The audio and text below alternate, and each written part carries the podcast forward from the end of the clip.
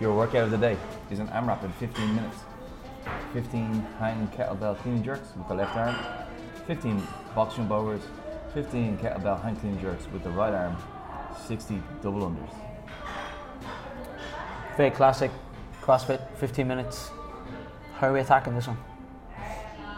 Steady, steady wins the race. So we're looking for no uh, a minimal amount of rest all the way through. So we're looking for a pace that allows us to not break down too much.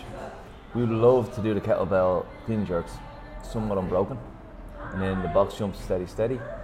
Kettlebell clean jerks unbroken, and then double unders unbroken. But we're not in a massive hurry, so just smooth. So is this starting slower than you think in order to try and keep a pace throughout, or start fast and let it slow down?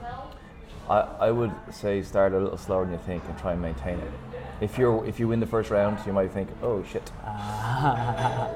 That always keeps it in my mind. Um, where are we going kettlebells?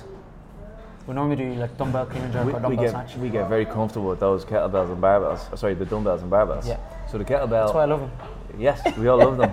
The kettlebell's awkward and difficult. It, it, it has def- different leverage points. Yeah. And it takes a different level of skill. So uh, a different implement challenges the body a different way, keeps us adapting. It, there's, a, there's a good bit to, to that. Um, Filthy 150 is coming. Uh, just uh, you know, you remember a teacher in school used to say to you, "You might want to study this chapter." this is a chapter you might want to study. Oh wow, there's a big hint, isn't it? I hope loads of people listen to this podcast now. Yeah. Um, so these movements, clean and jerk, box jump, double unders, it's all very similar. How do we keep ourselves at attacking this one at a pace without like completely falling off the pace? Yeah, it's one of those workouts where the, the danger is you're nine minutes in and you just back off 10%, don't even notice it. You're still working out, you're still breathing, you're still sweating. But are you really changing who you are? Yes. That's the question. And to change who you are, you need to be on that edge at the, at the limits of your capacity for the task. Yeah. So I think big signals on the box jump overs. We can get flat and dead and slow. We might be moving, but are we on the attack? And that's the question. So can we find that little extra gear to just keep pushing, keep pushing? Heart rate might be at like seven out of ten. Can we push it up to eight, eight and a Stay half, there, yeah, and yeah. stay there? Uh, on the kettlebells, it'll be more and more tempting to put it down and break them up a bit more, leave it on the ground a little longer. Yeah. So there is that mentality of am I adapting to something new or am I just moving through exertion? And then what about double unders? I, I I don't feel like we've kind of skimmed over them today, haven't we? Yeah, there's 60, yeah? Yeah, It's a big it's- chunk it's every not time. nothing. It's not nothing.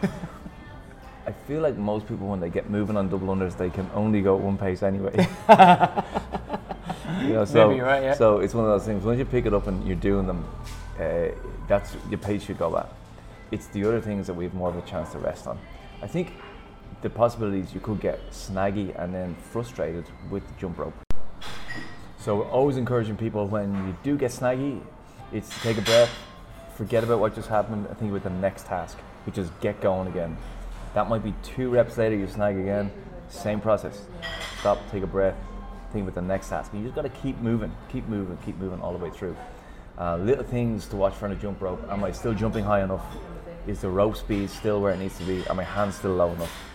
You can just do a little troubleshooting to make sure that you're doing them well and then get back to work.